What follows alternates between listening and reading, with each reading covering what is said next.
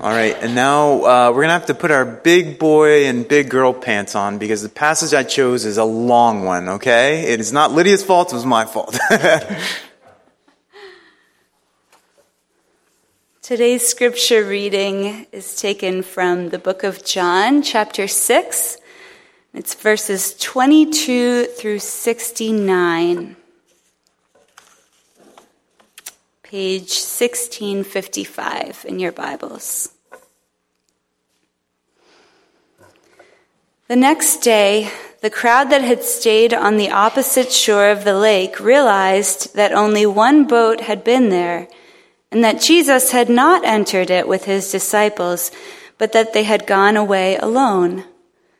Then some boats from Tiberias landed near the place where the people had eaten the bread after the Lord had given thanks.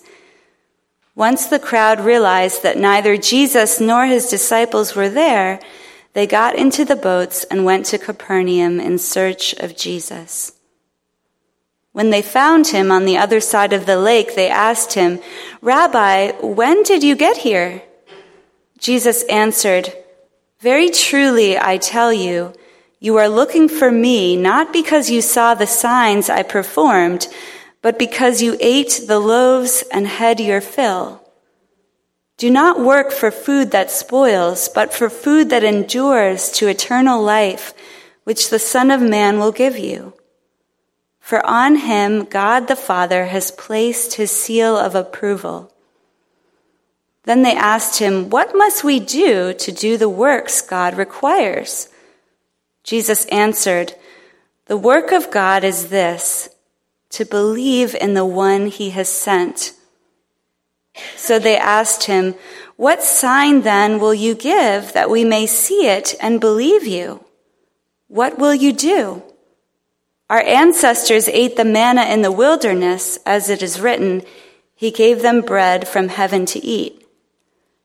Jesus said to them, Very truly, I tell you, it is not Moses who has given you the bread from heaven, but it is my Father who gives you the true bread from heaven. For the bread of God is the bread that comes down from heaven and gives life to the world. Sir, they said, always give us this bread. Then Jesus declared, I am the bread of life. Whoever comes to me will never go hungry, and whoever believes in me will never be thirsty. But as I told you, you have seen me, and still you do not believe. All those the Father gives me will come to me, and whoever comes to me I will never drive away. For I have come down from heaven not to do my will, but to do the will of him who sent me. And this is the will of him who sent me, that I shall lose none of all those he has given me, but raise them up at the last day.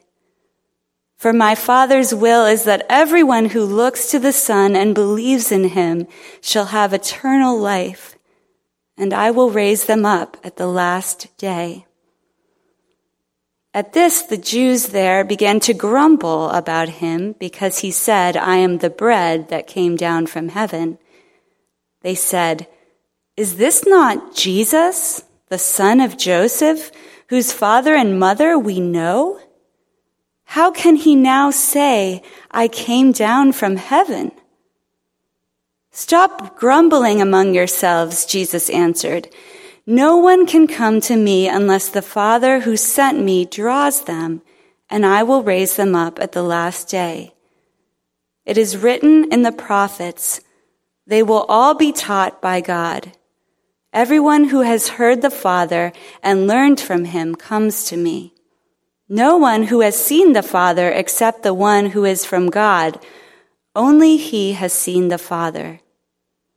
Very truly, I tell you, the one who believes has eternal life. I am the bread of life. Your ancestors ate the manna in the wilderness, yet they died. But here is the bread that comes down from heaven, which anyone may eat and not die. I am the living bread that came down from heaven. Whoever eats this bread will live forever. This bread is my flesh, which I will give for the life of the world. Then the Jews began to argue sharply among themselves. How can this man give us his flesh to eat? Jesus said to them, Very truly I tell you, unless you eat the flesh of the Son of Man and drink his blood, you have no life in you. Whoever eats my flesh and drinks my blood has eternal life, and I will raise them up at the last day. For my flesh is real food, and my blood is real drink. Whoever eats my flesh and drinks my blood remains in me, and I in them. Just as the living Father sent me, and I live because of the Father, so the one who feeds on me will live because of me. This is the bread that came down from heaven. Your ancestors ate manna and died, but whoever feeds on this bread will live forever. He said this while teaching in the synagogue in Capernaum.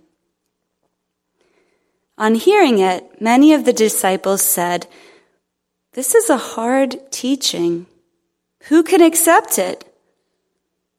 Aware that his disciples were grumbling about this, Jesus said to them, Does this offend you? Then what if you see the Son of Man ascend to where he was before? The Spirit gives life, the flesh counts for nothing. The words I have spoken to you, they are full of the Spirit and life. Yet there are some of you who do not believe. For Jesus had known from the beginning which of them did not believe and who would betray him. He went on to say, This is why I told you that no one can come to me unless the Father has enabled them. From this time, many of his disciples turned back and no longer followed him. You do not want to leave too, too, do you? Jesus asked the twelve. Simon Peter answered him, Lord, to whom shall we go? You have the words of eternal life. We have come to believe and to know that you are the Holy One of God. This is the word of the Lord. Thank you, Lord, for your word. That is so good. Guide us on this day. Amen. So, gosh, thanks for hanging in there. I know that was a long word, right? But a good one. A good one. Um, so, I wanted to start by asking our grandparents and parents Did you win Christmas? What I mean by that is, did you get that perfect gift? That perfect gift that, you know, your, your grandchildren and your children will just, ah, they, it's made Christmas for them. Did you win? Did you get it, right? Or maybe you kind of had an experience sort of like it was for Lydia and I when we bought our little nephew, Henry, and bought him this really, really cool little soccer ball. And the soccer ball had kind of like a lot of little uh, buttons on it, so um, you know he could kick it around if he wanted to, but then he could press it and it would make music or teach him things and stuff. And and it was really awesome for about five minutes, right? It caught his attention for that much. And then he was on to fighting with his other cousin over this little like microphone singing thing or whatever, right? It was pretty rough. Um, but, you know, th- th- we have kind of an issue in the West, don't we? We kind of have an issue with satisfaction. Satisfaction is a difficult thing for us, right? We, we can laugh about that moment because we're always chasing after the next thing. We're always chasing after that next thing. You know, I, I was reminded of it because um, I, I, I, hope that Dave Thorne will, will shout out a loud amen for this one. But uh, we finally got new cell phones this year. Uh, yes, a thumbs up. I'll take it. I'll take it. Um, and, and, you know, it was pretty amazing because, like, for the last five or six years, uh, Dave and all the, the teens have been saying, man, you need a new phone. You need a new phone. And it was right because even five years ago, we needed a new phone. Uh, and so eventually we, yeah, we got the new phone and we were like riding pretty high. We, we seemed really cool. The kids were like, yeah, that's what they were like clapping for us and stuff. And, uh, and that lasted for about like a week. And then it was just like, oh man, I miss my old phone. This thing is so big. How do I need to get new pants and it, with bigger pockets and, and, it, and it's heavy and man, it, it's, it's hard, right? It's, it's hard to find satisfaction. It is fine, hard. We, are honestly a culture that is very similar to Rome at the end of, of their empire, where they were just seeking out the next high. Do you know that they got to the point where they wanted to one up everybody else to the point where they started eating peacock tongues? That was a delicacy for them. Yeah, I know. ill, ill for us, but mm, for the, the, the Romans back then, right? We have this issue with being satisfied. And, and so the, the people that we uh, heard about in this passage also had an issue with being satisfied, right? It seems like it's, it's more of a human condition than maybe a, you know, 20th or 21st century condition, right? So, so how did Jesus respond to their request, their desire for a little bit more? And, and mind, mind you, that it was a good request, right? They were asking for food, right? They were asking, they were looking for food. How did Jesus respond to that? He responded with a denial. he responded with, with a denial, with, with a shutdown, with a weird response, with a weird question. How about in your life? has God, has God ever given you a denial? or a weird answer to one of your requests? You know, maybe 2022 was, was that, right? You, you were thinking, boy, this is the year. This is the year, God. I've been asking for that job.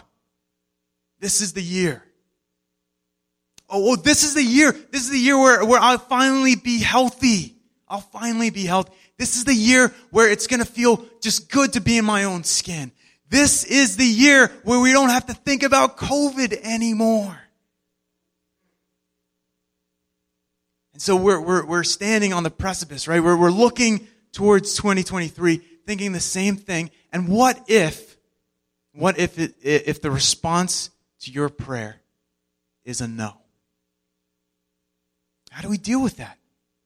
Do we deal with it the way that, that we do at times and, and we just say, you know what? All right, God, I, you're, this is, this prayer thing isn't working anymore. I try to be the good person. God, I did my part. Where's your part? Where are you?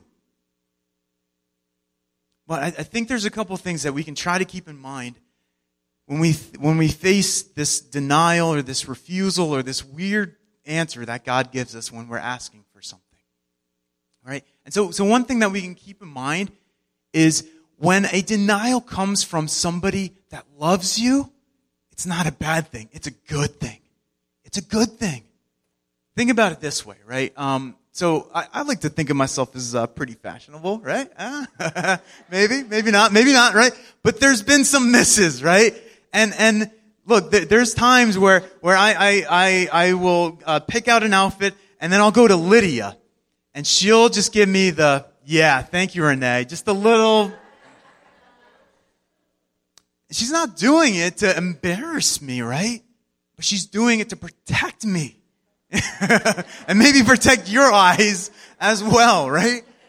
Or, or, or, think about when you see somebody that you love and they're stepping out into the street without looking and here comes a Mack truck. Are you going to go, hey, you need to come back. Please, please don't watch out, watch out. No, you're going to yell at them be like, get back here, Bill. Are you insane? What's wrong with you? Maybe you wouldn't go that far, right? But, but you would, you would definitely, definitely make a shout or, or something to get their attention, right?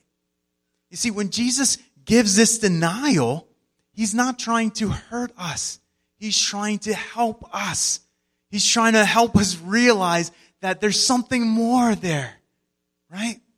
Think about this, right? there's this famous uh, Christmas song. It goes, uh, um, uh, boy, uh, I want a hippopotamus for Christmas. Only hippopotamus, right? um, have you have you really thought about that for a second? If you had a hippopotamus, like what what would you do with that?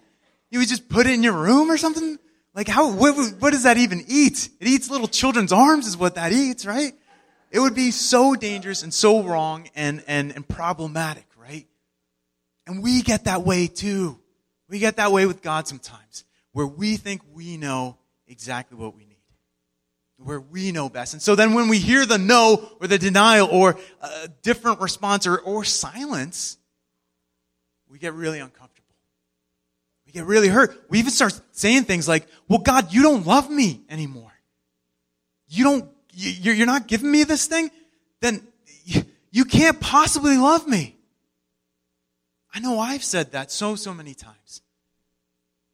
But the problem with that is that, with the problem with just asking maybe for, for just stuff, even if it's good stuff, even if it's things that we need, the problem with that, I think, is that God's not interested in a transactional relationship.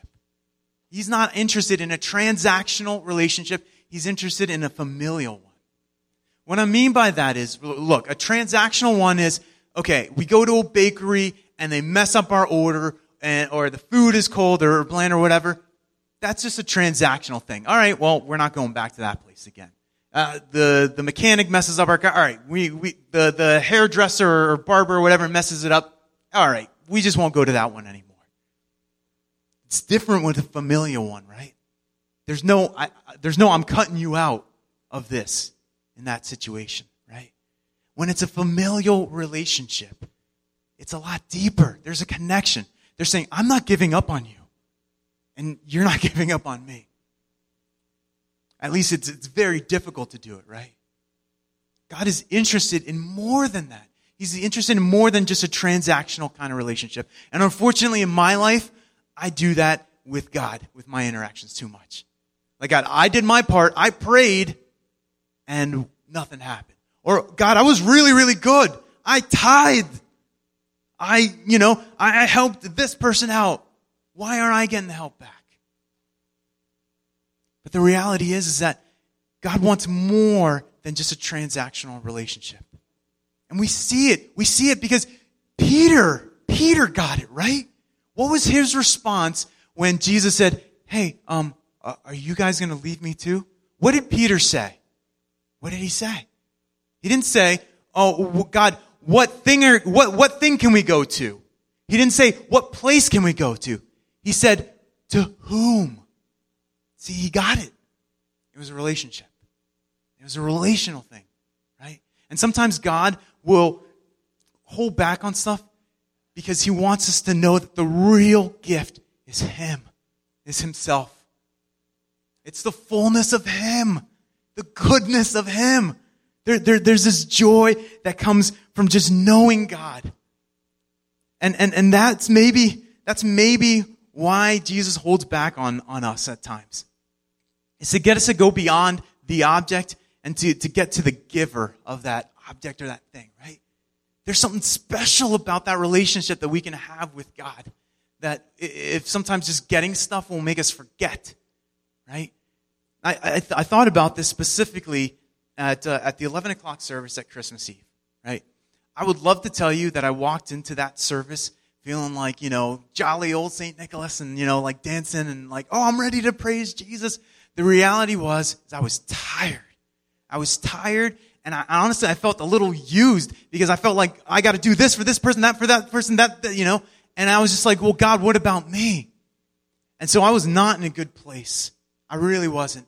And, and right before the service started, I just, you know, it may have even been during, um, you know, like, uh, the, uh, the prelude or something. Maybe it was before. I just said a short prayer. It was not a powerful prayer or anything like that. It was just like, oh, Jesus, I just, I just want to worship you. I just want to worship you. And man, can, can I say that that was such a blessed service? It really was because that's all I did. You guys weren't even here. I mean, some of you were, but that's what I mean. It was like literally Lydia and I worshiping before Jesus. There's something about that. There's something about just, just saying, Jesus, I just want you. Right? Like, eh, gosh, maybe, maybe this year that, that's what we can do.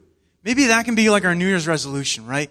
That even, even when it's like, Okay, so like sometimes in, in, youth, we'll have our students pray, and sometimes it, it, becomes just like, Dear God, please help me to do well in school. Dear God, if anybody's sick, please heal them. Dear, dear God, this, that, that, right? And that's all good, right? That's all good. But what if we said this year instead, right? That God, even if you don't heal me, teach me, teach me that you're near. Teach me to pursue you more. God, even if I don't get that thing that I've been praying for forever, teach me that I can still look to you. God, uh, if, if you don't answer a single one of my prayers this year, you are still worthy of my praise. Man, that, and, and you know what's awesome about that is that if you get that part right, that other stuff takes care of itself. I found, right? Man, God is so, so good. So good. And, and, and it's because he, he says no to us or he denies us sometimes because he wants us to know that, are you seeking truth? Well, he is the truth. Have you lost your way? He is the way. Do you need peace? Guess what? He's the prince of that. so in finding Jesus and, and having him be our all in all, man, that stuff takes care of itself. Maybe the thing that we don't need is, uh, and I, look, I'm, I'm, not saying don't pray and ask God for things or ask for, for, for somebody to be healed or for your own healing or whatever. I'm not saying that, right? I'm not saying even to be masochistic where we're like, God, please bring, you know, persecution our way and, and just terrible. I'm not saying that.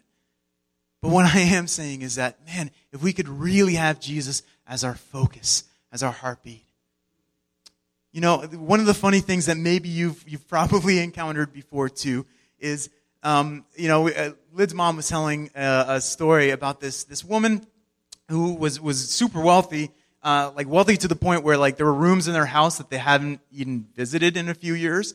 Yeah, that's that. like I, I, don't even know what that's like. That's like whoa, right? And uh, and and so there, she was getting gifts for uh, for their kids for Christmas, and the daughter opened up the gifts and loved it all and everything, right? And then the son also opened up the gifts and, and took all the, the toys out of the boxes, but then he went and started just building and playing like just with the box, right? Like he didn't care about the, the toys. He was playing with the box. Can I say that we do that? we do that. We are just like that. You know, sin will do that, right? Where it, it looks good. It look, you know, it's got all the things. It looks like the gift, but it's not the actual gift. You see, this is no different from like the Garden of Eden, right? Where Adam and Eve, they, they wanted to live forever, but they just wanted to snatch from the tree and live forever. They don't want that relationship with God. But, but see, the thing is, is that a relationship with, without God is not life. They couldn't, they wanted eternal life, but they couldn't have it because they didn't want God. You can't have life without God. In fact, having eternal life without God is the worst thing you can ever think of. And in fact, there's a name for that place. That you live forever without God. And Jesus wanted us so badly that he came to pay the price so that we wouldn't have to be away from him. That's the good God that we serve. And that's a good God that wants to know us and, and wants us to know him, I should say. Man, th- this year, can we, can we maybe make a commitment to say, you know what, God, be, beyond what you give out of your hand, I just want you. I just want you. Let's pray. Oh Lord, our, our desire is for you. God, I, I pray that you just start removing things that, that are blinders that, that are blocking us from seeing you and from desiring you. We thank you for loving us. We pray this in Jesus' name. Amen.